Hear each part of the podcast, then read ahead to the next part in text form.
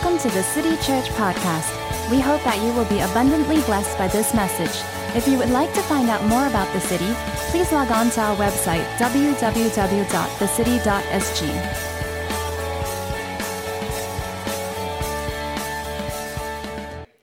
Well, good morning, City family. Uh, it's so uh, good to be here before you. Uh, my name is Tim. I'm on staff here. Um, you can call me Tim. There are a lot of Tims around here because it's a church. Uh, all right, but uh, so the last time I was up here, that was like my first time speaking, uh, and it was different because you all weren't here. So this is different. Whole whole bunch of nerves, not gonna lie, but this is fun. Um, but the last time I was here, you know, I received so much warmth, so much encouragement and love like from the community, and it was really special to me. Uh, and so I'm really excited to share with you what I believe uh, God wants to bring us together as a community this morning. Um, now we've been on a series called uh, Our Missional Life, which is uh, living out God's story, finding out how we can do that together. Uh, two weeks ago, Dr. Tan Soo Inn shared a stellar message uh, called Thinking About Calling, where he talked about how we are called to follow Christ. then after that, we have a specific vocation um, and he gave us like three points. How can we discover our calling? Uh, and I thought it was great. Um, and I and I I don't intend to belabor anything, uh, nor kind of take away from what he shared. Um, but as I was thinking about this idea of calling and work and all that, um, it, I, I, was reminded of like a, a, couple of weeks ago in, in life group, right? We were doing this uh, book study on uh, this book called Crazy Love by Francis Chan. Um, good stuff. Uh, and we're talking about like, you know, what, is, what does it look like to live a life for Jesus? What does it look like um, to follow like the mission, and the call of God uh, on our lives? And we got kind of confused because it kind of seems like, uh, you know, to follow God, to follow His mission looks like full-time ministry. Uh, or looks like being like overtly Christian uh, at the workplace, at wherever you are. Um, and, and I thought back to my own life, I thought back to my own journey. Uh, now, if, you know, if you don't know, uh, I've worked in church for like five years, straight out of army. So that's what? Okay. uh, so I was deciding between signing on, yes, uh, and then uh, Andre had a word with me, and here I am. uh, but but even for someone who works in church, right, which probably like seems like oh yeah, that is like probably you know very clearly yeah following the mission of God and walking in uh, you know what God has called me for and stuff like that. Uh, I struggle all the time with this idea of calling. I struggle all the time with this idea of purpose. Uh, am I where I'm supposed to be? Am I doing the things that I ought to be doing? How is this going to end up? What if I need a mid-career switch and then I have no skills? Oh my. Too honest? Okay. Um, so, but but today, right, I, I come before you, you know, today as, as opposed to someone who's like kind of arrived, all specialized, all niche, uh, to tell you like, hey, just follow God, easy one, right? Uh, I come to you as a fellow struggler uh, to for us to explore together what it means to live a missional life, uh, a life to God's call and purposes. As a young person trying to make sense of the world of God and His kingdom, uh, I'm not gonna lie. I use not gonna lie a lot because I do youth. It's a very Gen Z thing. Just pardon that. Um, when I think of what it means to live out God's call, man, a thousand kind of images and ideas come to my mind. I think of missionaries sent to the most dangerous of places to preach, preach the gospel, super self-sacrificial. I think of the many heroes of faith that I've listened to, uh, all the different conferences that I've been to, the stories after stories of this, of, of kind of like wild, amazing life, doing signs and wonders, seeing masses come to Christ. And I think of my own mundane life, and I think, and I wonder, how in the world am I supposed to measure up with that? And while I still have those images in my head, I need to decide what I want to do for a living. Right, the clock is ticking. My life is short. I'm in my 20s. Uh, I'm supposed to like spend my 20s uh, trying everything, find out what I like. Uh, I'm uh, supposed to spend and, and, what, and find out what I'm going to spend the rest of my life doing. And even and don't, you know, don't even get me started on the anxiety that comes with it right? When I, even when I want to step out and I want to try something, the fear of the unknown grips me. Uh, I feel like I'm reaching out in an infinite sea of options. Uh, analysis paralysis sets in. And because pursuing this life of calling is uh, both what I, I, I, long for, but also what I fear. What I fear, but what I long for. And before I know it, I'm back to where I started, going through the motion, letting this anxiety of the more that I could be doing kind of fade into like a low buzz at the back of my mind while I go through day by day. Sorry to start this on a rather depressing and philosophical note. but if any of that resonated with you today, uh, I want to tell you that you're in good company. You're not alone. Uh, if you feel a gap between what you do and God's story, God's glory, I think the Bible has some answers for us today. And friends, I want to talk to you today about work as mission. That recapturing a biblical vision of work frees us to live missional lives faithful to the call of God, a life with the purpose that we truly long for. But before we get into that, allow me to pray.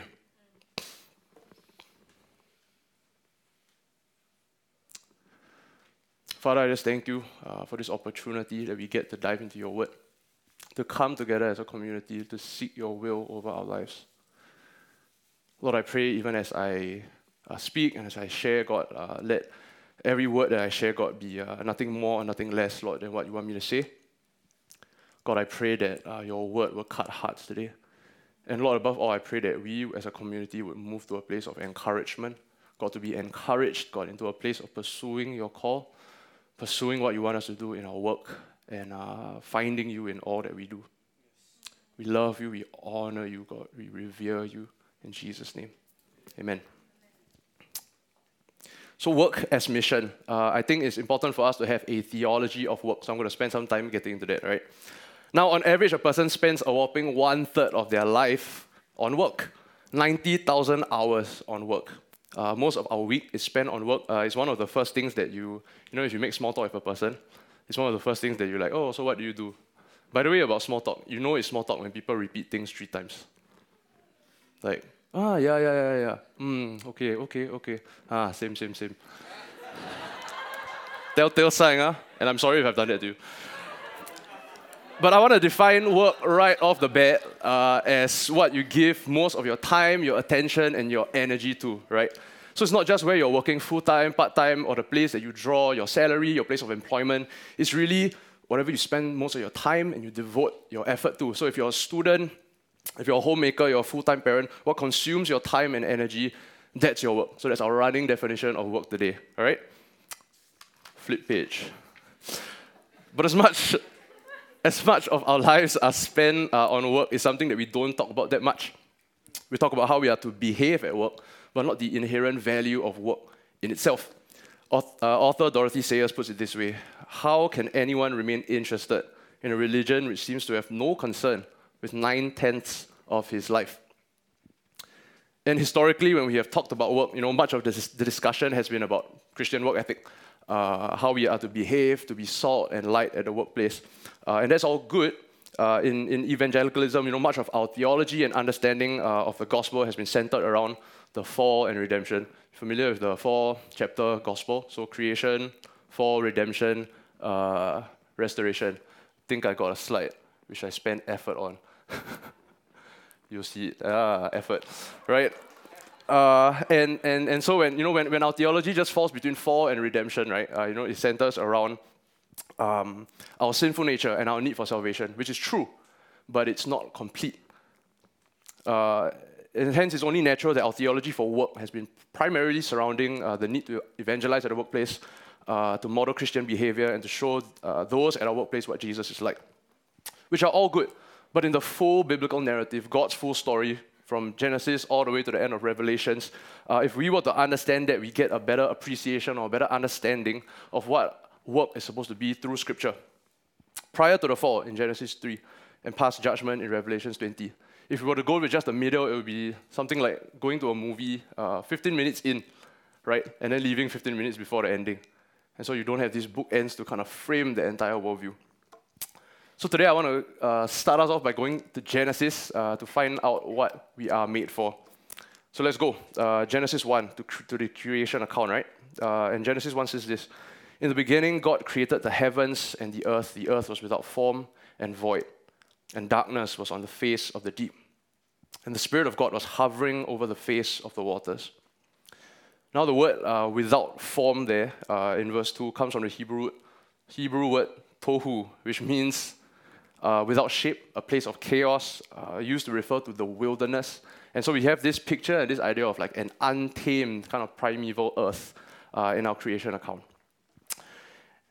And immediately after this, it says that God went to work, right? Uh, he created the lights, uh, the darkness, the heavens and the earth, the waters and the land. the greenery, the fields, all the creatures that live in it, creating and sustaining life on earth. And then we see ourselves come into the picture in verse 26. It says this Then God said, Let us make man in our image, according to our likeness. Let them have dominion over the fish of the sea, over the birds of the air, and over the cattle, over all the earth, and over every creeping thing that creeps on the earth. Verse 27 So God created man in his own image. In the image of God, he created him. Male and female, he created them. Then God blessed them, and God said to them, Be fruitful and multiply. Fill the earth and subdue it. Have dominion over the fish of the sea, over the birds of the air, and over every living thing that moves on the earth. And that was the sixth day. Uh, and in chapter 2, verse 1, it says, Thus the heavens and the earth and all the hosts of them were finished. And on the seventh day, God ended his work, which he had done. Uh, and he rested on the seventh day from all his work, which he had done. All right? So that kind of ties up that creation account bit. Uh, and it's interesting because it's our very first picture and, and the very first thing that we get to peer into and get to visualize about who God is, what our world is like, and what our place is to be in that world. And so, with that as our basis, uh, I want to take us to two truths, right, uh, that we can glean from the creation account uh, that inform the way that we think about our work. All right, the first is this: is that we were made to work. We were made to work.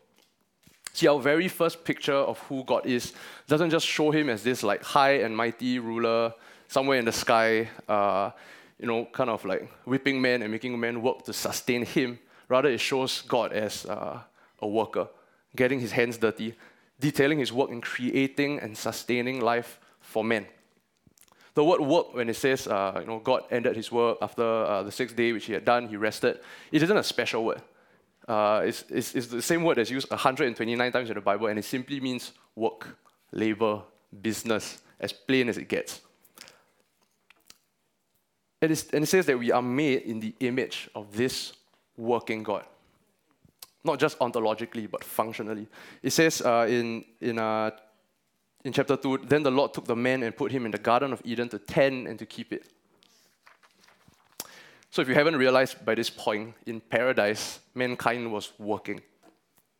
In Eden, an ideal place called delight, according to God's intended design, prior to the effects of the fall, work was a gift that was meant to be integral to what it meant to be human. But many of us treat work as a curse. Whenever someone asks how tired we are, we go, ah, tired lah, you know, work law. It just is what it is, right? The only time we think we thank God is when it's Friday. TGIF, right? Work for the weekend, all the hobby, all the retirement uh, is what we look forward to, is our motto. Work is seen as a necessary evil that we tolerate so that we can enjoy life outside of it, right? Many of us even work our backs off so that we can stop working sooner altogether. But here we see God has a very different idea of work. Tim Keller puts it this way work is as much a basic human need as food, beauty, rest, friendship, prayer, and sexuality. It's not simply medicine, but food for our soul. Without meaningful work, we sense significant inner loss and emptiness. People who are cut off from work because of physical or other reasons quickly discover how much they need work to thrive emotionally, physically, and spiritually. So we are made to work. Second truth that I want to talk about uh, from uh, this, this passage is that we are called to create culture. Uh, in verse 28, it says, Then God blessed them, and God said to them, Be fruitful and multiply, fill the earth and subdue it, have dominion over the fish of the sea, over the birds of the air, and over every living thing that moves on the earth. Be fruitful and multiply. So pretty straightforward, right? Procreate, fill the earth, literally multiply and cover the earth with humanity, cover the earth with as, as image bearers, right? Cover the earth with the image of God. But a lot of time our understanding of this mandate stops here. So we are like, oh yeah, marriage, children, procreation. But there's a, but there's a second part, right, to this uh, mandate that's given to men upon creation. It says God commands men to subdue the earth have dominion over every living thing. Now, what does that even mean? Right? Does that mean that we're all called to be zookeepers? Right? Now, the word subdue here is the word uh, kabash. I hope I'm pronouncing that right. It's a pretty violent word. It means to tread down, to beat down, and to make a path. Now, I hope you're beginning to see a similarity here. In the beginning of the creation account, we see a, a world and earth that is untamed, that is in chaos, that is unformed. And we see God, through work, this working God, form it, shape it into something that sustains life, into something that causes man and creation to flourish. The same way we have this call to subdue. Um, the next word there it, it says um, uh, we are called to uh, take what God has uh, created for us and to cause it to flourish. The second word is dominion, right, which means to rule over, uh, to subjugate. And that's like king and queen language, right? Um, theolo- theologians call this the cultural or the creation mandate. Um, John Mark Comer, uh, in his book Garden City, he puts it this way. We are image bearers created to rule, to partner with God in pushing and pulling the creation project forward, to work it, to draw out the earth's potential and unleash it for human flourishing, to cooperate with God in building a civilization where his people can thrive in his presence. In this cosmic agenda, each of us has a vocation, a calling from God, a way that God wired us, somebody to be, something to do, because the two merge in perfect symmetry. Love that quote. See, the call for God's people to partner with Him in establishing His kingdom on earth uh, didn't just start with the Great Commission uh, or the Lord's Prayer, where we are taught to pray, Your kingdom come on earth as it is in heaven. It's been His plan all along. Not just in Genesis uh, or in the here and now, but even in the age to come, where we see a picture of us reigning with Christ when He returns, reigning and ruling with Him, partnering with Him to rule and reign over the earth uh, at the end of the story in Revelations.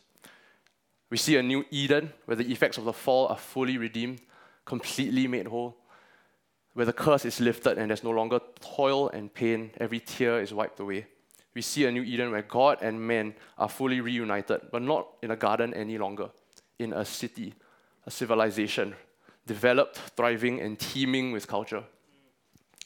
Now, obviously, we won't save the world uh, on this side of eternity, but we are called to serve it. We're called to partner with God in His redemptive plan to serve the world in this way by imaging God and seeing flourishing happen in creation, in mankind around us. That's the cultural mandate. Author David Bruce Hegeman says this God cares not only about redeeming souls, but also about restoring his creation. He calls us to be agents not only of his saving grace, but also of his common grace. Our job is not only to build up the church, but also to build up a society to the glory of God. As agents of God's common grace, we are called to help sustain and renew His creation, to uphold the created institutions of family and society, to pursue science and scholarship, to create works of art and beauty, to heal and help all those who are suffering from the results of the fall.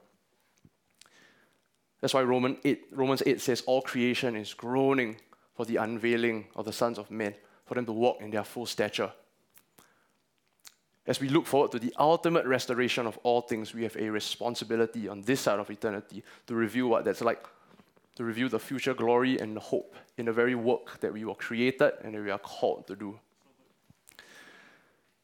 So, with that and a kind of Genesis kind of understanding of work, right? What does this mean when it comes to us uh, for work and for mission? How does this biblical vision of work free us to live a missional life for God? Um, I think it's three things, right? It redefines calling, significance, and fruitfulness uh, in our work.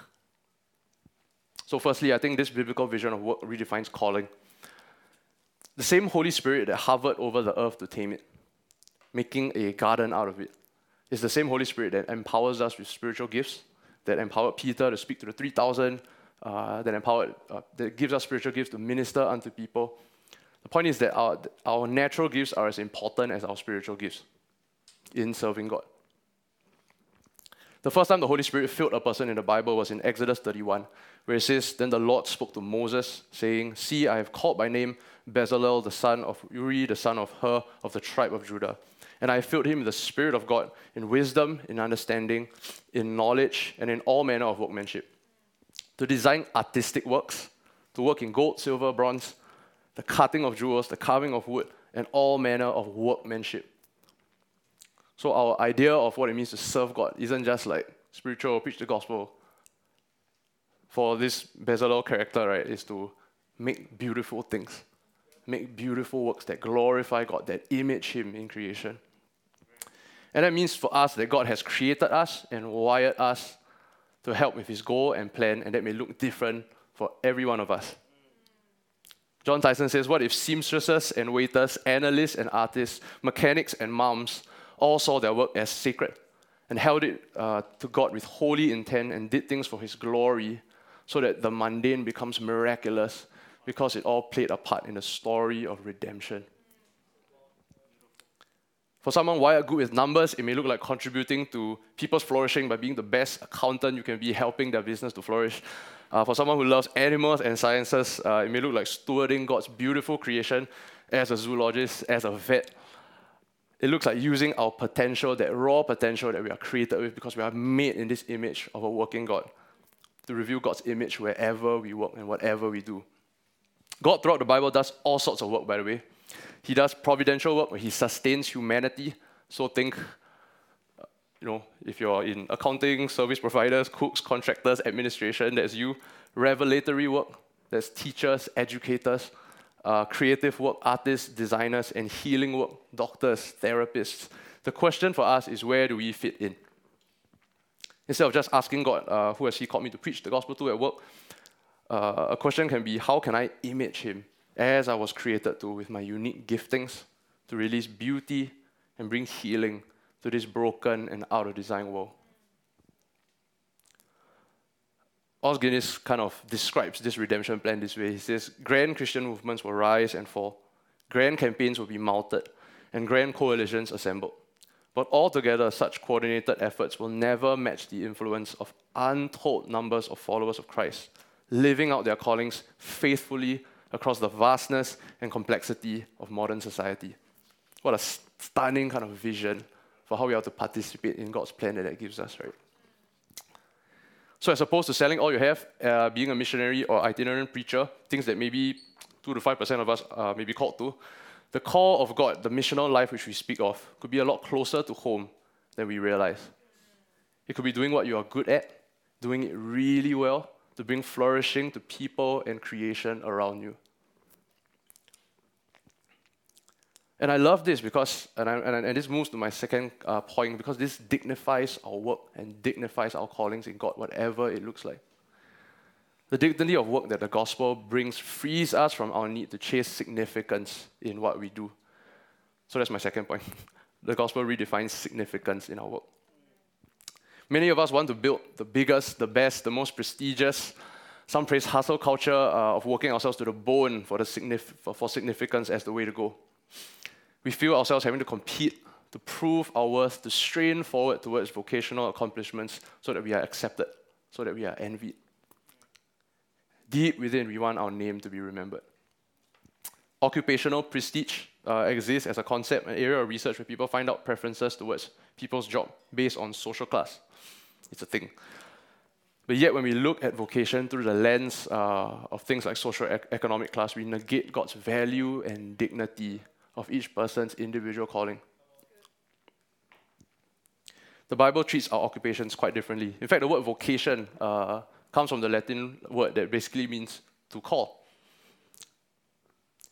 In 1 Corinthians 7, uh, verse 17, Paul uses strong language to promote this, all right? He says, But as God has distributed to each one, as the Lord has called each one, so let him walk.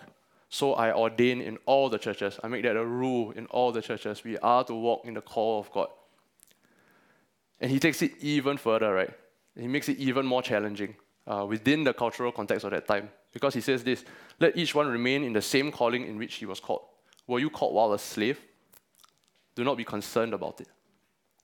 If you can be made free, rather use it. For he who is called in the Lord while a slave is the Lord's freedman. See, our identity is from the Lord and not from our work. We see this even in Paul's own ethos for his life, right? In Philippians 3, where he says, You know, what things were gained to me, I've counted loss for Christ. I strain towards the upward call of, of, uh, of God in Christ Jesus. Our identity and our worth is not tied to our jobs. It is secure in Christ, not destroyed by the loss of a job or the lack of recognition. So instead of using our jobs to impress others, we are freed to use it to serve them well, to show them the very love of God. Now, the, the previous time I preached, that was the first time I preached like, on a Sunday. Uh, and just to be honest, it messed me up, man. so, uh, you know, so I think you know many people were really kind to me, and they said really kind things, and they were really encouraging, like really like, oh man, it's really like, recognize recognize like the gifts of God on your life and all that. And like as much as I was trying to preempt my heart, right, trying to like, okay, I know this is coming, I know this is coming. Wow, I like failed, man. It just got to my head, man. I thought I was hot stuff, uh, and. Uh, and, and, and I found myself beginning to negate different things, negate my walk with God, negate even, uh, even responsibilities, uh, even on like subconsciously. Uh, there, was, there was this uh, incident at work where basically I, I, I, I lapsed, lah, right? Uh, and I, I didn't fulfill something. I mean, if you don't know, at church stuff, we do different things besides this and stuff, right? and, and I had a lapse. And I remember uh, Christine, I was texting Christine about it, and she, and she said this Responsibility to the mundane is a sign of maturity and integrity, not to gain. Uh, wait, no, that's all she said. That was just that, yeah. the rest was my preaching. she said, responsibility, responsibility to the mundane is a sign of maturity and integrity. And wow, piap, that got me, man. You see, I had placed my identity, right, in this kind of like success, lah, so to speak. I've placed certain significance in the doing. Uh, and in so, I, I begin to neglect uh, what it means to faithfully love, to faithfully steward, to faithfully work as I work unto the Lord. So, this understanding of, of, of uh, work redefines uh, significance in our work. And I'm making pretty good time. Last point, right, is uh, our theology of work redefines faithfulness in our work. Eh, wrong. Sorry, fruitfulness. See wrong, context dry. that was not my point. my point is, I'm like totally like just thrown off it. Um, our theology of work redefines fruitfulness in our work. Let's be honest here, we live in an era of intense comparison advertising uh, keeps telling us of a life that we didn't know we needed. Social media inundates us with the highlights of people living their best life, while I feel barren and fruitless at where I'm at.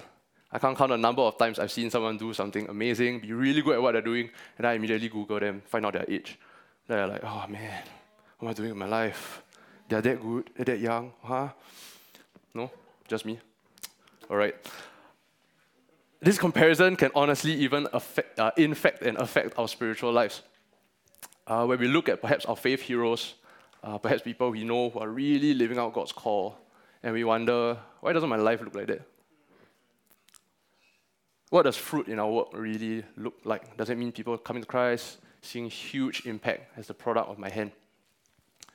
You see, our understanding of our part to play in the storyline of God redefines fruitfulness in our work because we know that we are called to serve the world, not save it. We understand that we are uniquely gifted for a unique part of God's plan, not to finish God's plan in its entirety. We can rest in the knowledge that He has all things under control. No Messiah complex needed. And I've struggled with this idea of fruitfulness in my own life a lot too. Uh, on and off like this idea of like looking at people's journeys, uh, looking at like my faith heroes and like seeing the kind of lives they lead, and then going like, ah, am I really like called? Am I like what am I trying to do here? Um, now I love hiking, uh, and I've been on the wrong side of the law because of my love for hiking. Uh, okay, why did I? Mm. Though I'm now an NParks volunteer, so like, y'all better watch yourself in them forests, right? Uh, I, I remember being on a hike once, right? And I was just like enjoying nature, mm God's creation, love it. Uh, taking it all in. Uh, and I realized like something like, oh, these trees are really beautiful. Like that's, wow, they're just astounding, right? And I realized that they are really secure. I know it's weird to think of a tree as secure, but follow me with this. Rain or shine covered in moss or vines, a tree is a tree. It just is beautiful. Uh, it reveals the glory of God just by simply being what it is. Its worth is found simply in being, reflecting the Creator's beauty uh, and ancient strength. So the question I asked myself was can I simply be? Or will I keep comparing myself to these random standards and criteria of judgment? Uh, a while back, I was, I was in, this, in this place where I was actually pretty frustrated, right? Uh, at my own like journey, my own profession. Uh, and I mean, I work in church, lah, so yeah. But what I mean by that is, let me pass that out. Uh, I think even like working in church, right? Okay, I think like still got you know spiritual specialization one. Like you know, you got like Holy Spirit guy, prayer guy, so and so on and so forth. Uh, and I found myself going like, I don't know what guy I'm supposed to be. like, am I like healing? Like, who who? Am I like, I don't know. Somebody give me a clue here, right? Uh, and I and I begin to like compare. I begin to look at people who I know both like from afar and even people like close to me who I know are like following the call of God on their lives. I begin to compare. I begin to go like, huh, at this age they were doing this, right? And, and then like I, I try to look at the journey and I try to see like, well, how can I game this? Uh? I began to ask God and I was very frustrated. I was like, God, can you just tell me, you know what? Just tell me lah. Just tell me like, you know, end goal, 20 years, right? Who am I going to serve? How am I going to serve them? Then I settle for you. I go and go whatever course, go and get whatever skill I need, go and learn whatever communications, whatever kind of thing that I can do.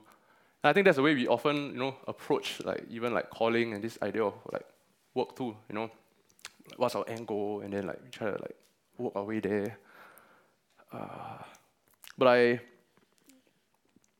but I, but I came before God uh, with all this, and uh, and I was reminded of um, a verse in John 15 that says, "Abide in me, and I in you." As the branch cannot bear fruit of itself unless it abides in the vine, neither can you unless you abide in me. I am the vine, you are the branches. He who abides in me and I in him bears much fruit, for without me you can't do anything. And I brought all that kind of frustration and angst to God uh, with like, what am I supposed to be good at? How am I supposed to see like fruitfulness in all my work? Why does it look so barren? Uh, and, and I had this encounter with God where, where he just came to me and spoke to me and, and I remember like hearing him so clearly he just told me like Tim the most useful that you can be to me is when you're the most you not where you can copy someone else not where you can like try and game your way into being successful, gain your way into being like really talented just by being you.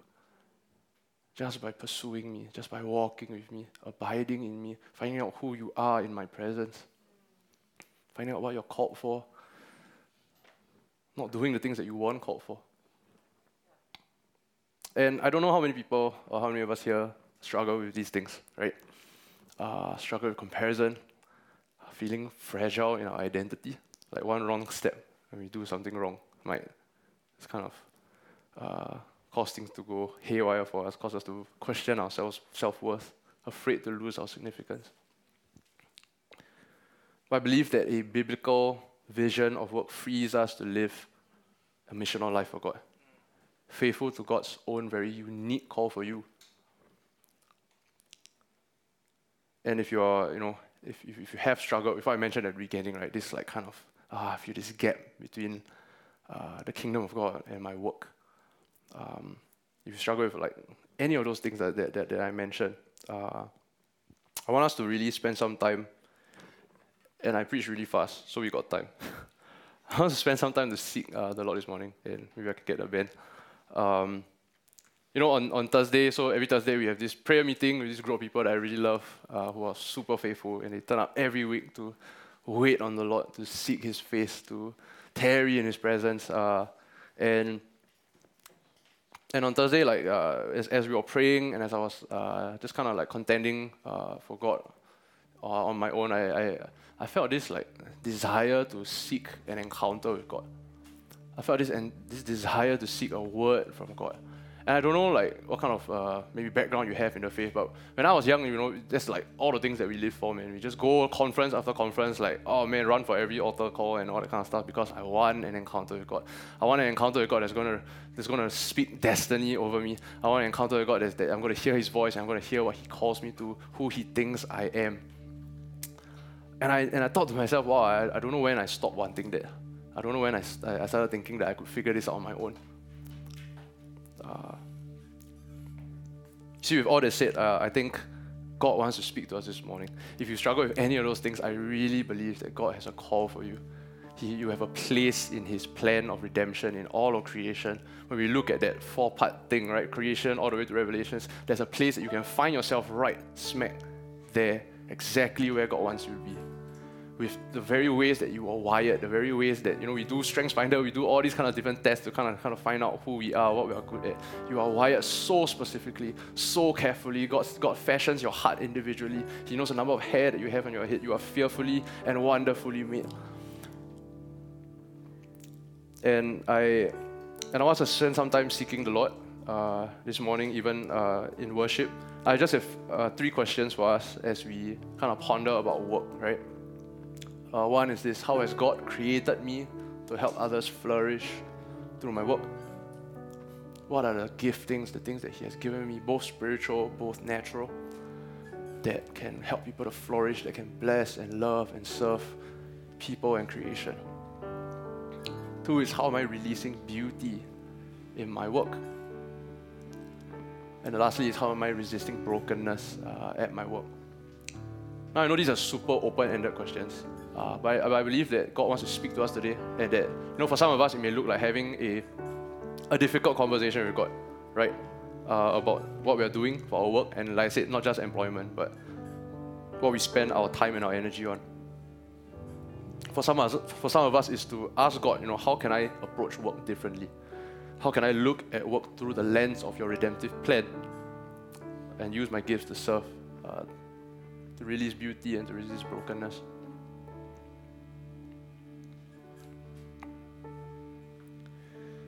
So I think God is really inviting us forward into this uh, work as a calling. Uh, and even like, and I love it that, that uh, Pastor Janice just shared that uh, at the start in John 15, right? It's not this like taskmaster God that beckons us forward. That goes like, okay, you fit here, industrial, fit in, right? God calls us friends. He wants to partner with us. He wants you to journey with Him. He wants you to draw close so that you hear His voice, so that He walks you by the hand. And it is the most joyous process that we get to go on. Yeah. So these uh, questions in mind, with you know whatever angst you may feel, uh, let's just go to the Lord today in worship. Uh, let's spend some time just talking to God, real plain, real simple, real honest about what we do.